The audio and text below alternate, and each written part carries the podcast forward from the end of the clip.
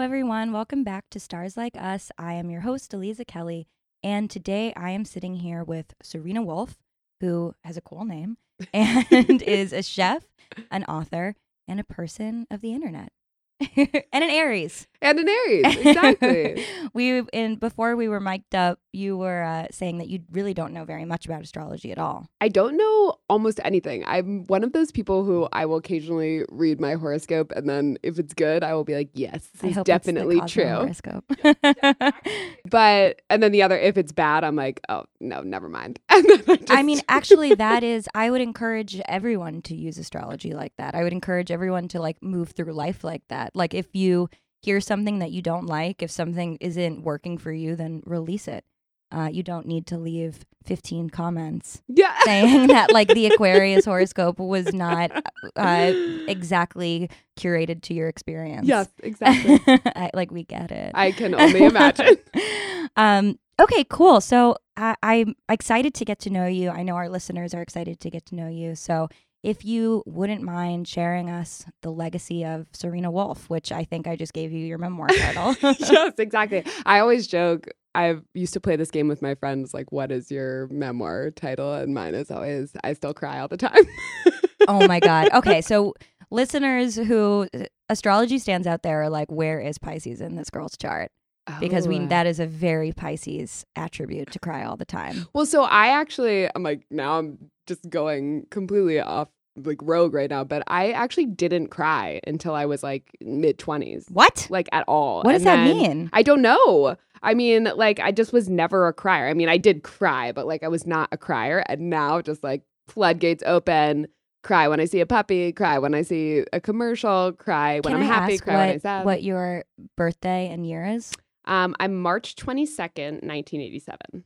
Oh, so you're right on the edge Yes. of I'm a cusp. I uh my boyfriend was born in 1987 too and he's an Aries and he has Pisces, Mercury and Venus. I would guess that there's probably one of those. Our listeners out there will be rendering your chart. Okay, good. Wonderful. Please keep me posted because, but like I that's said, that's so so what prompted your crying? I'm honestly not sure. Like, I would, it's not, it was definitely not. Maybe when I was younger, it was more of like an emotional repression thing, and that I was a very like strong, stoic, I'm fine person. But honestly, I got, I worked through a lot of that and was sort of very emotionally open from like my early 20s onward. And then one day, I don't know why I started like crying, but now it just feels so good to cry, like happy or sad. And I think I'm more, I think it has to do with like, I've realized how much better I feel in my day to day life when I just feel feelings Mhm. like anger, sadness, happiness. I'm a very anxious person. Like I run really anxious. I've had really bad anxiety for a long, long time. And I've just noticed that if I am angry, just letting myself be pissed off, or if I'm sad and being sad, or if I'm really, really happy, even if it's not appropriate to be happy, just being happy Mhm. helps me manage my anxiety better by just feeling all those feelings instead of trying to control everything. Yeah, I think that that's a, a wonderful correspondence to note that so much of anxiety could also come from us um, to, trying to manipulate our feelings to be something that they're not Yeah. organically. And rather than just allowing ourselves to feel the thing that we feel, we're like, that's not the right feeling to have at this moment.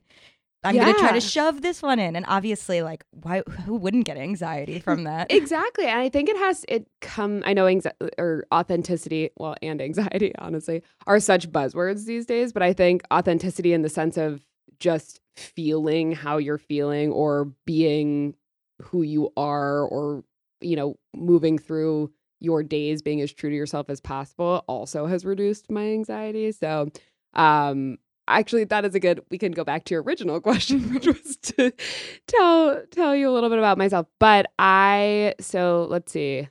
Um i graduated from college in 2009 had no idea what i wanted to do with my life at all and i went to harvard so i already felt very behind in my life by not having a plan of any sort. I think people it, it was just one of those things where having gone to i think any competitive school, most people formulate life plans very early on, even if it's not something that they necessarily want to do. But Mhm. people are like, I'm going to be a doctor or a lawyer or I'm going to go into finance or I'm starting my own company when I'm 19 and I'm a CEO, whatever it is, I sort of had no direction and was very scared at that point in my life. And for some reason, decided on basically on a whim that I wanted to move to Paris and be a writer. I had minored in French, so it like I thought I spoke fluent French. Spoiler, like I did not speak fluent French at all.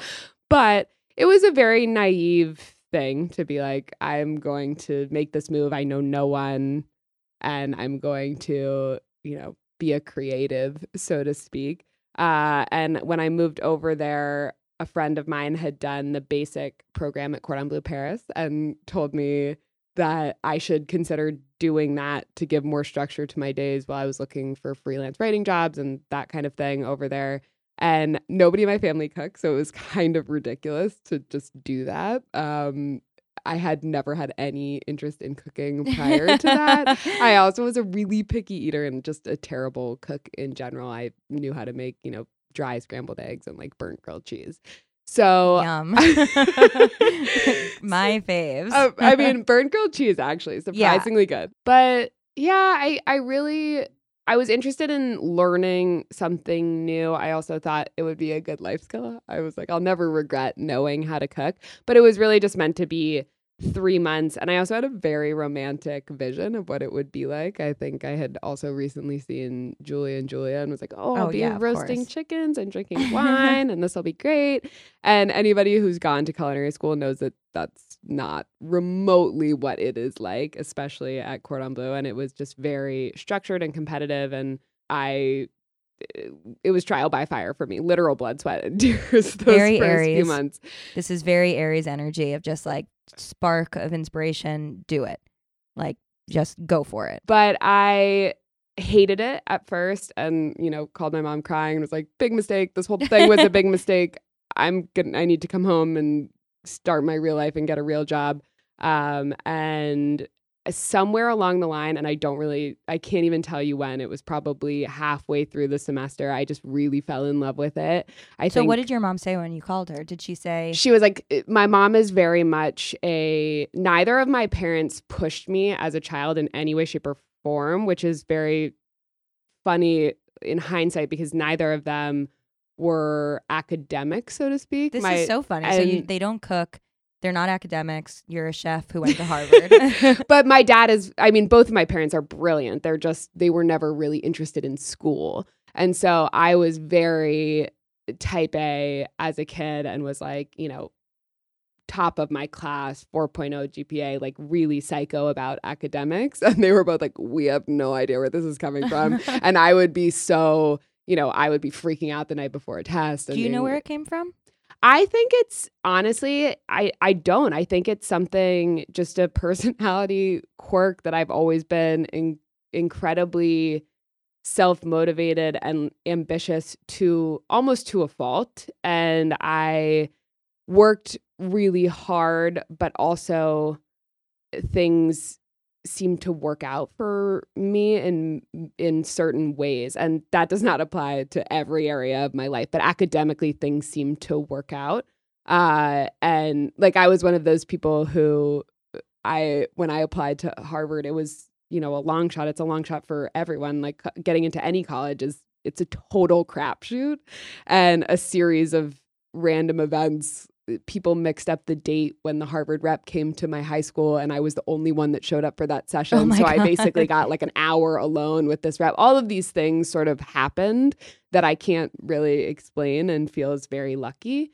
Um, but my mom has always been a stick it out person. And so she it wasn't that she said, you know, you have to stay in Paris and become a chef. It was more just like you signed up for the course, you finished the course, then you can come home, which is the type of, you know, it, that that's the type of parental advice that you just need in that Mhm. moment. Like Yeah. I would have probably stayed anyway, but it's just weirdly comforting to have a parent be like, "You're fine. Stick it out Yeah. you'll be fine. And I ended up really falling in love with it. I think there was a certain aspect of it you watch these demonstrations for three hours and then you replicate these recipes and you could hear a pin drop in these kitchens and it was just so structured and i love structure. It was very regimented and and you you know produce a plate at the end and you're graded sort of like in school and i i you know i love any form of schooling. And so i just it became really sort of relaxing for me to be in the kitchen and so i signed on and did the full diploma program, which took a little over a year. Um, and so I graduated in 2011. I had met my now husband while I was over there. So I think had we not, oh wow, met, so like lots of faded things. lots. Well, so he he was living in New York, and like again, such a I and I was never somebody who really believed in fate or I, or even the concept of there being like the one or anything like that. I sort of was like, I'm sure there's, you know, many ones for different people. And I still think that's true. But when I was in culinary school, my best friend had gotten laid off, came to stay with me for two weeks. And then she was friends with my now husband, and he was coming to Paris by himself for the weekend. What? Like what was going to London Just randomly? was going to London for work and was like, "Oh, I may as well tack on a weekend in Paris." And found out she was there and you know, texted her and was like, Hey, I'm here for the weekend. Do you want to get drinks? And she told me her friend was there. And I just remember I was, you know, 22. I was, we happened to be very hungover that day. And I was like, I don't want to meet anyone new. And he came and met us for a beer in the afternoon. And I thought he was nice and whatever, but we had to go back to my apartment because it was my roommate's birthday party that night. And she was like, Oh my God, to my friend, asked where her friend was. She was like, Fifi, where's your friend? I included him in the dinner reservation. Call him back and have him come to dinner. And he came to dinner and like we've been together ever since. Wow. Essentially. So we dated long distance for about nine months and he was in New York and I was in Paris. And then when I graduated, a lot of people stay and do a three to six months internship in a restaurant in Paris. But I ended up moving back to New York, not really knowing what I wanted to do uh, with my culinary degree, although I did know I didn't want to be in restaurants. Because Okay. I was just like, I don't, that lifestyle never appe- appealed to me. And I also think I'm too nice. There's just an element of being, uh, you know, running a kitchen. Oh you, my God. you conjure that Gordon Ramsay image, but a, that type of mentality, the sort of scary asshole, really works in a yeah, restaurant. I I dated a chef um when I was in my 20s in LA and he was uh, a piece of work. I mean, it was like I would have to constantly remind him like you cannot yell at me. Like you Yeah. cannot yell at me for me to do something. Like it is abuse. It is verbal abuse. And he was like, "Sorry." I'm just like so used to talking to people like this yeah.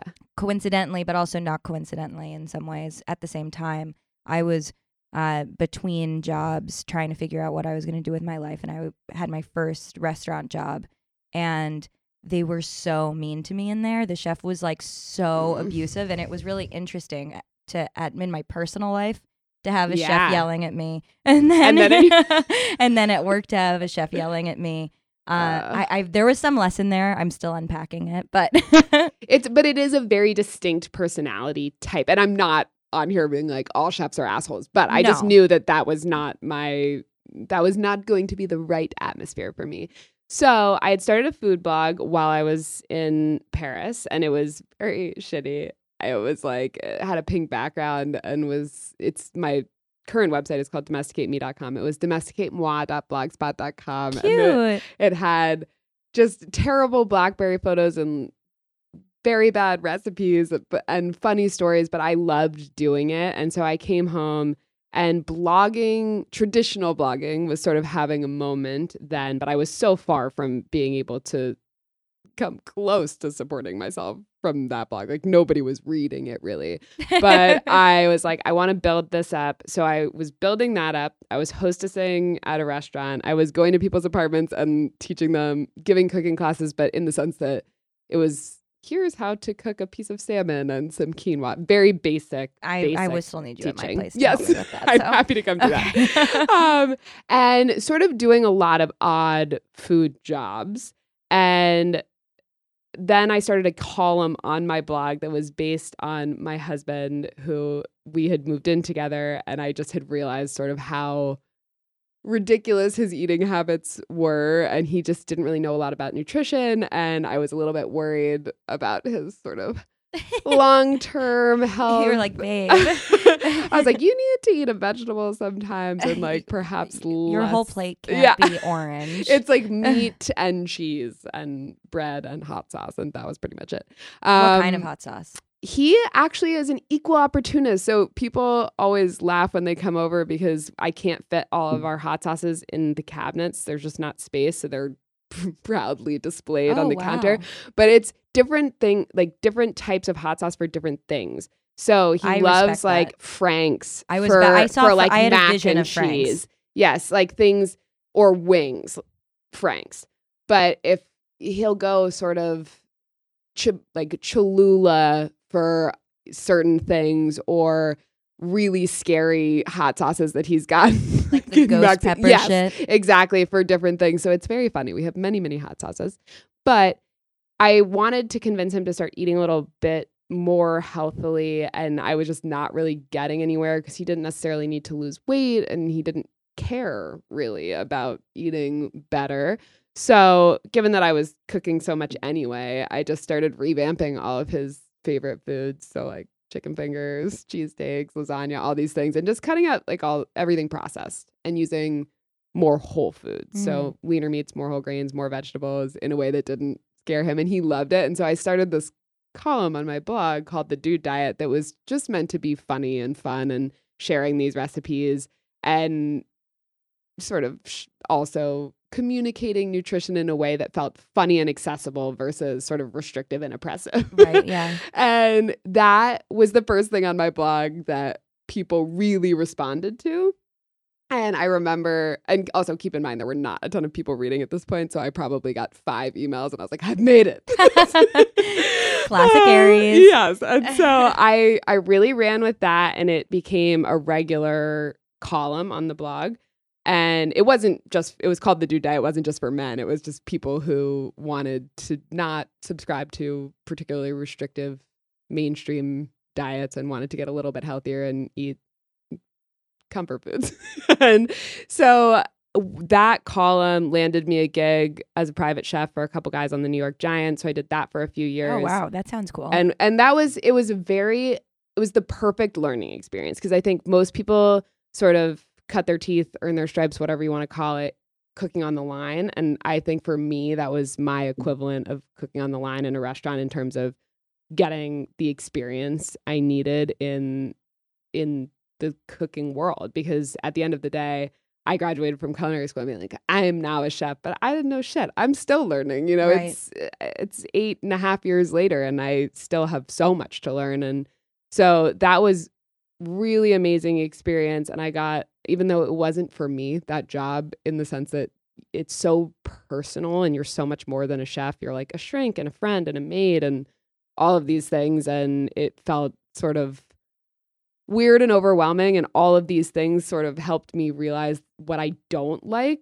and I kept sort of shifting aspects of my career to make me like my day-to-day more um and I got my first book deal right near the end of 2014 and or maybe yeah that's right and then um the season the giant season finished up and I didn't take another year on and I just committed to they working. invited you to. Yeah, well cuz I I don't cook for the whole team. I just cook for specific guys. So yes, there were always guys that needed chefs. So and you said no.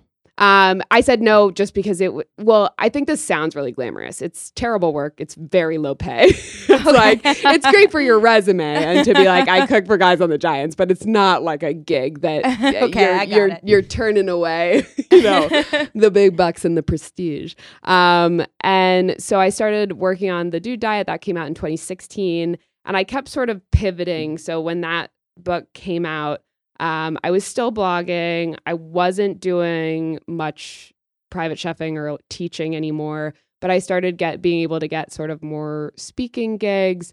And then I started also shifting. That was around the time that Instagram stories came onto the scene. And those are my jam. Like I never liked Instagram until there were stories because Did you use Snapchat before? I did. Do you still? Um, no, I don't. R.I.P. RIP. Exactly. I was like, I don't have time.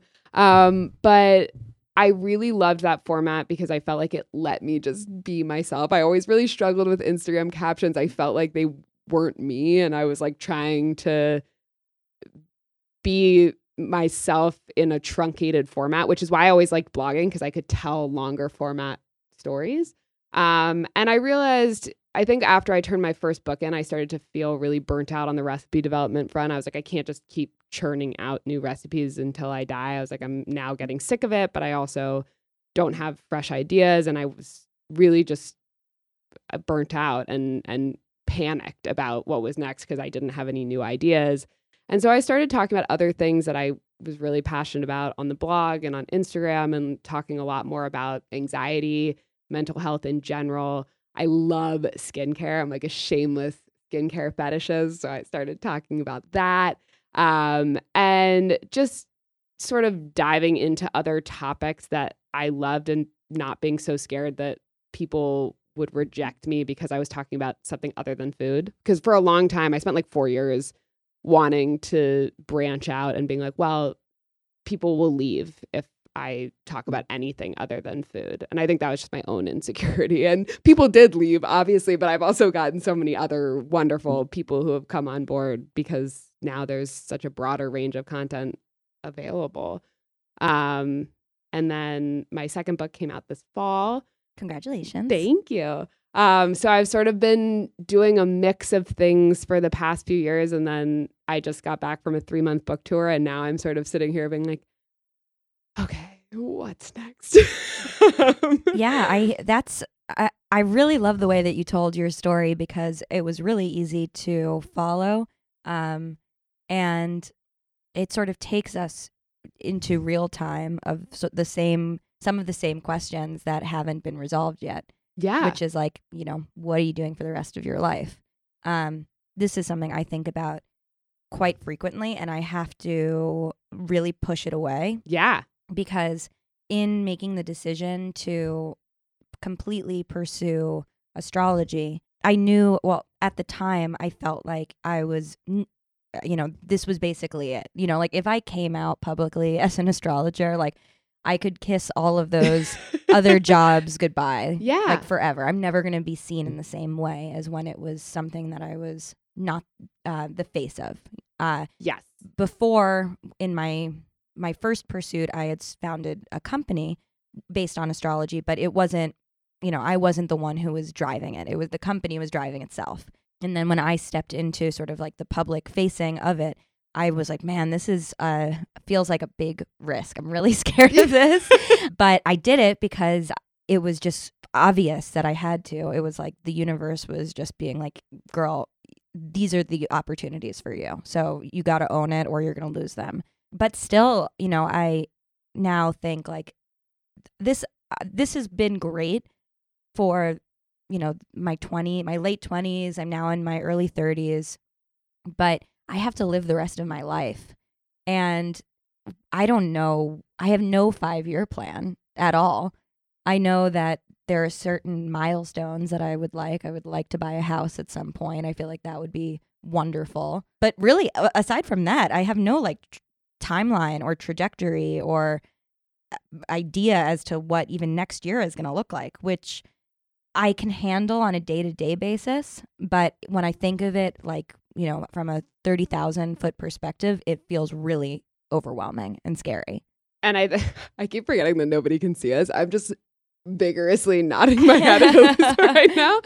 But I think what so for me, especially having anxiety, anxiety thrives in the past and in the future. So for me, living in the present is really hard. And it's something that I've had to work on a lot. Like just in my day to day life and in therapy and all of these things of being like, okay, we can't predict the future, but what's liberated me, so to speak, and I think, you know, we would have to sit here for hours, I'm sure, to get through all the things that we both do. It's like I also host a podcast that I like for completely forgot to mention. Like there's all these other things that I do in my day to day that we don't even see as sometimes as different compartments of our career that I like to think that for now, this phase of my life, I'm a chef, author, person of the internet, like we said at the beginning, which is like a very catch all thing for the many hyphens in my career.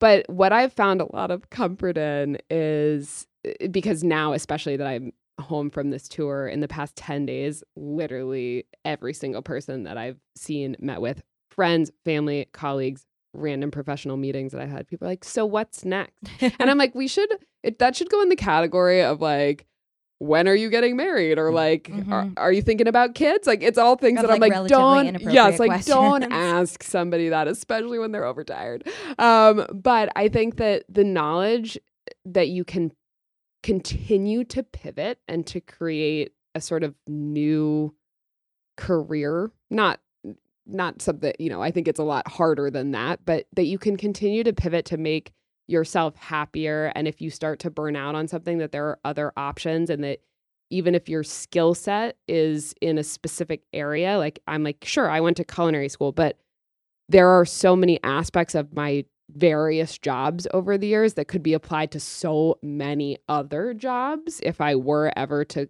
every every couple years I'm like do I want to go get a more traditional job so that I can sleep better at night not thinking about the what's next question and ultimately I get over that But with a traditional job you have that too yes no i i completely agree and i think there are very few people my husband is one of them and i i am very jealous in that he loves his job and he like he works in finance. He does healthcare investing, but he like loves healthcare. He loves like learning about different medical devices and all of these things and it it's it makes him so happy. I think he's very secure in his life path. The no- his job is very stressful and there's no, you know, he works because he works in finance and is sort of at the mercy of the market. There's no guarantee of financial success or anything like that.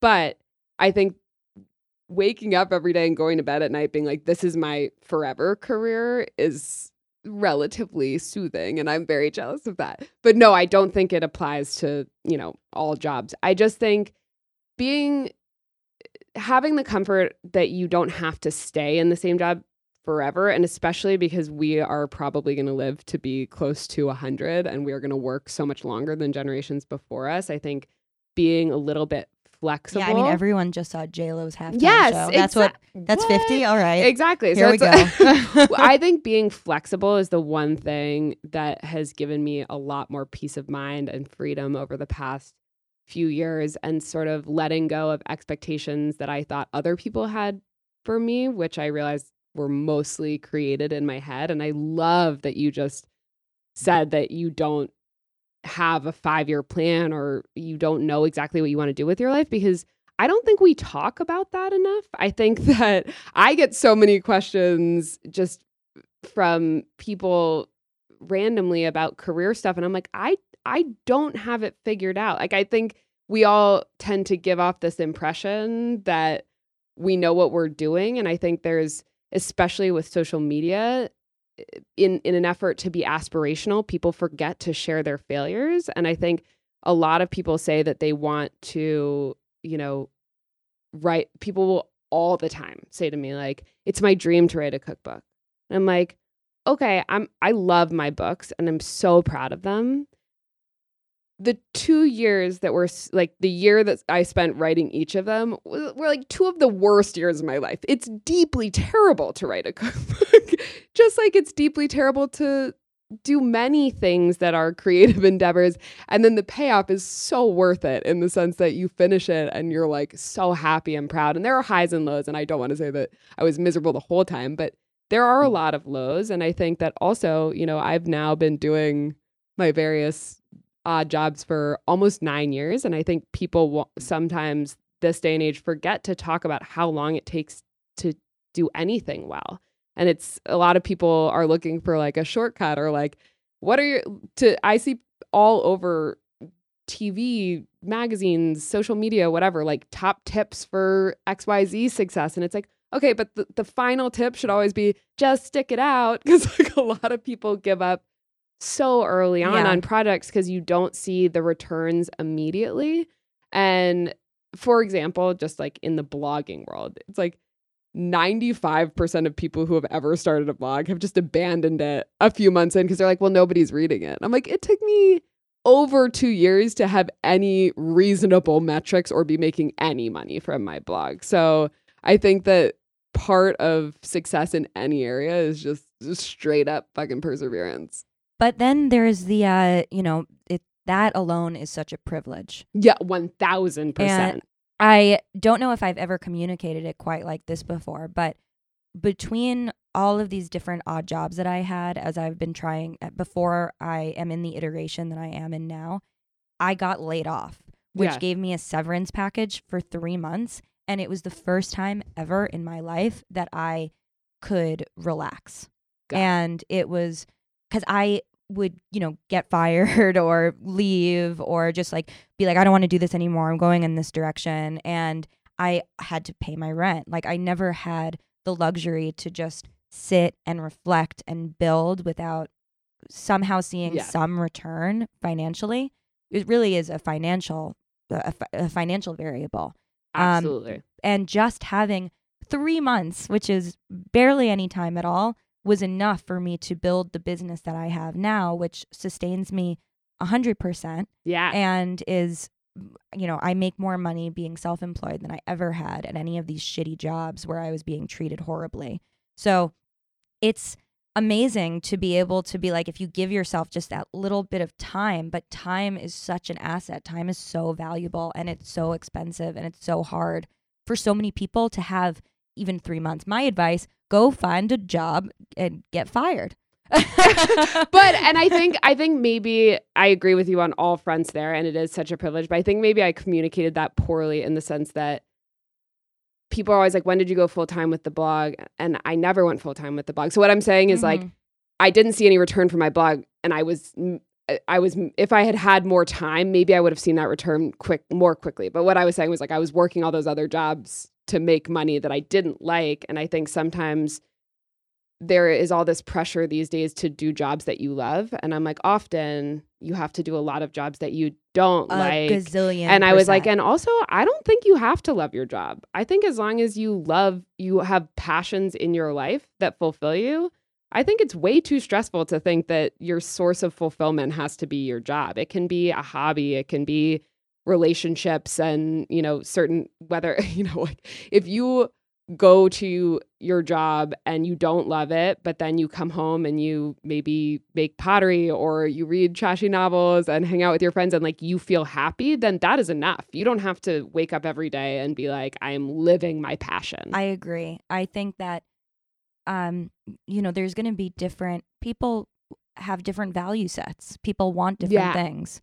And it seems like the way that the culture is right now and I feel like we're about to have some sort of a burst on it because Instagram feels so uh unsustainable now. Agree. It just feels like not everybody is living this well.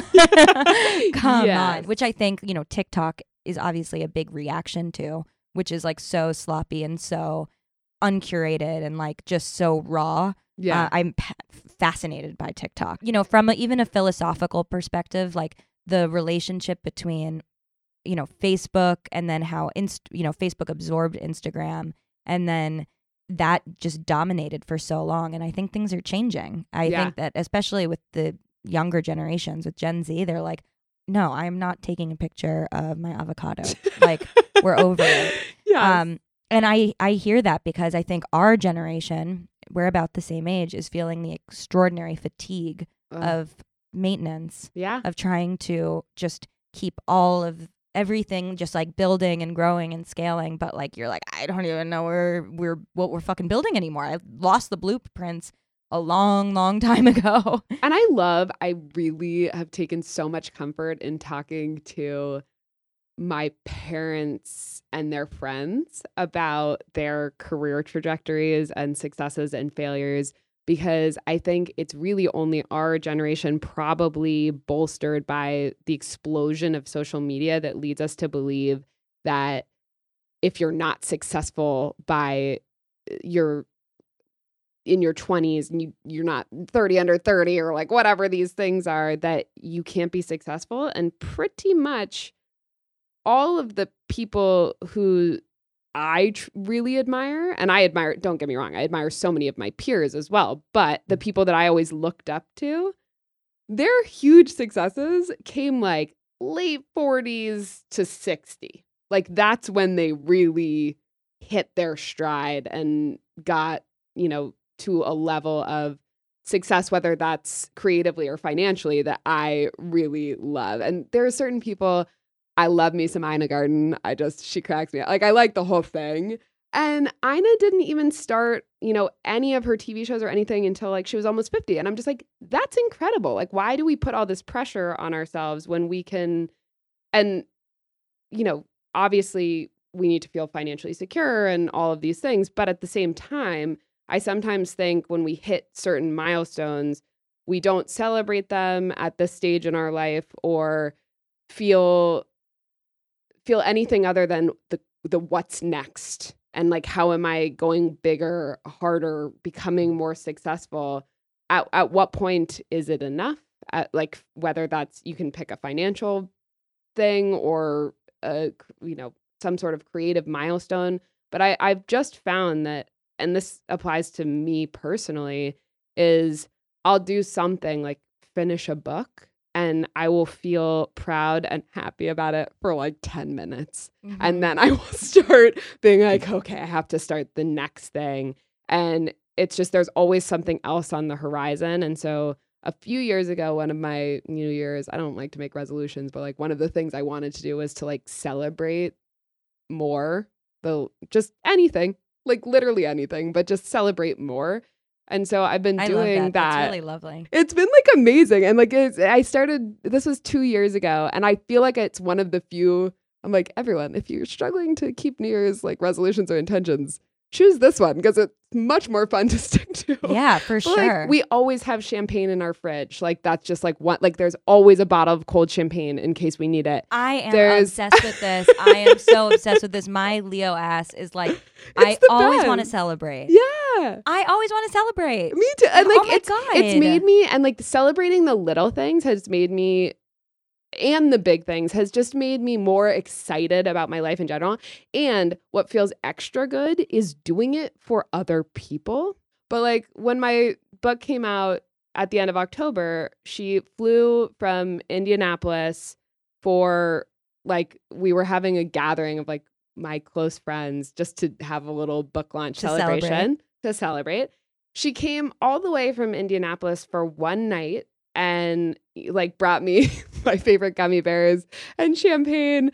And like the next day I was like, I can't believe it meant so much to me that you were here for this like silly, you know, little party whatever. And she was like, it's she was like, I know this sounds like trite bullshit, but she was like, life is short. What is the purpose if not to show up to celebrate the people that you love? And I was like, that is the most be- like Yeah, it's just profound. like it's really fucking profound. And I was just like, I've now I try to emulate her always because she's such a good friend, but like celebrating yourself is wonderful and it's important.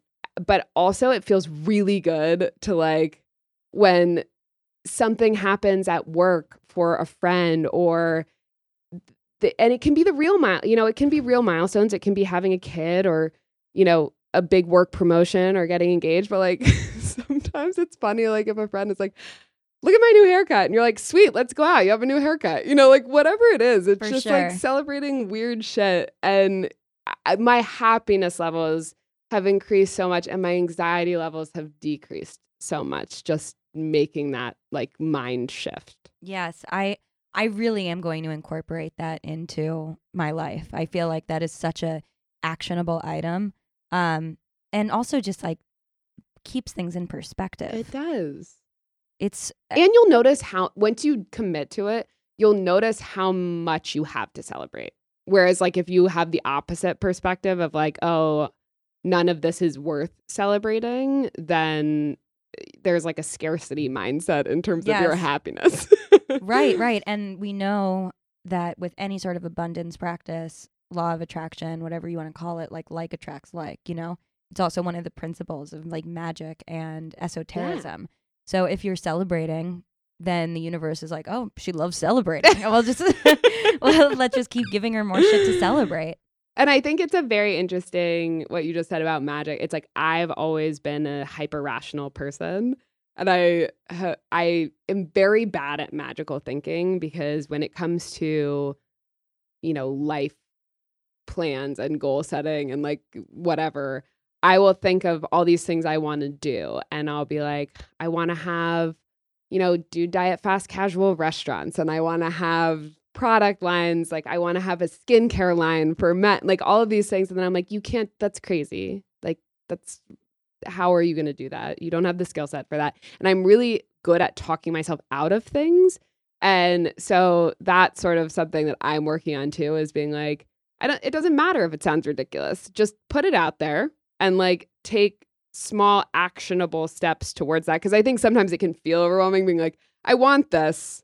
How do I get to it? And it's like breaking things down into really small, actionable, day to day things I find very comforting. So it's still a struggle. I don't have it figured out. I'm just working on it. this is such an important conversation. I think that um, sort of what we alluded to earlier, like it doesn't really matter whether your passion here is like cooking or astrology or magic or just like vlogging to vlog. Yes. Like all of these are this is such important awareness to have of self and moment and to stay present and to reduce anxiety i mean we are a very very anxious world right now and a oh, lot of anxious. it with good reason you know yes. there's no one would fault us for being anxious Mm-mm. but we're the ones who have to like deal with it yeah and i think what's really interesting too is the way the world is today i think there are a lot of people because of the anxiety we all feel who are looking for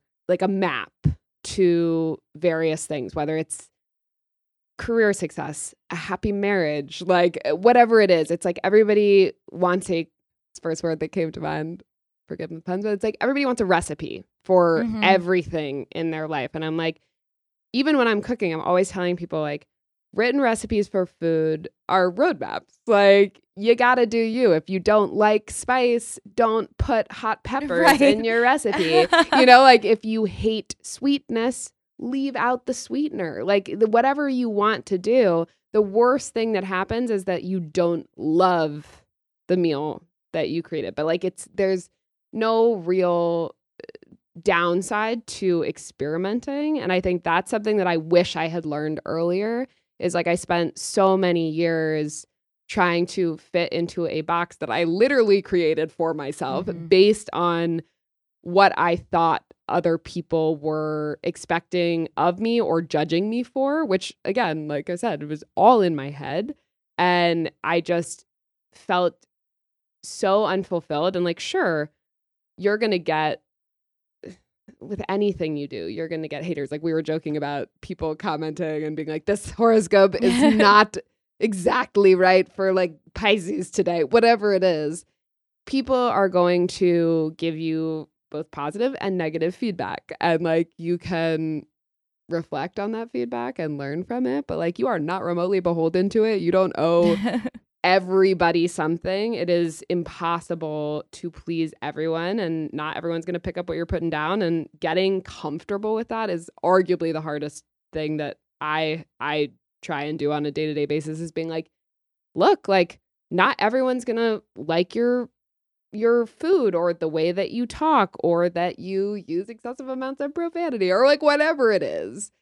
There's always going to be people who don't don't vibe with you and like letting go of that and just being like, well, you want to find your community that does and then leaning into that is mm-hmm. much easier than trying to please everyone because no matter what you do, you can never please everyone. Yes, and this applies to whether you are creating content or if you are working in a corporate job. Yep. Oh, absolutely. I and I also think it applies to like interpersonal relationships, yes. like outside of work as well. It's yes. just like, it is okay. I think as we've gotten older too, I don't know if you've noticed the precipitous drop off in like the number of friends that you spend quality time with. Indeed, I have. and I think that that's actually like a wonderful thing. To the older I've gotten, the more I'm just like, well, like we don't, I don't have a lot in common with this person anymore. Or actually, I don't I'm not positive that I ever really liked that person or they really liked me to begin with. We just happened to be in the same social circle. Yeah, like play dates. Yeah, ex- exactly. And I think it's totally fine to keep your circle tight and, you know, engage with people. Like I'm a total weirdo and like I love like I think everybody is a weirdo and I think it's a beautiful thing, but it's like you got to find compatible weirdos. Beautiful. oh my god, that that might be the name of this episode. Yes, we put on a t-shirt. Compatible weirdos. okay, well this is all absolutely amazing. Where can we find you, Serena? You can find me at domesticate-me.com or at Serena G Wolf on all social media. And the Dude Diet and the Dude Diet Dinner Time are available wherever books are sold. Thank you so much. Thank you.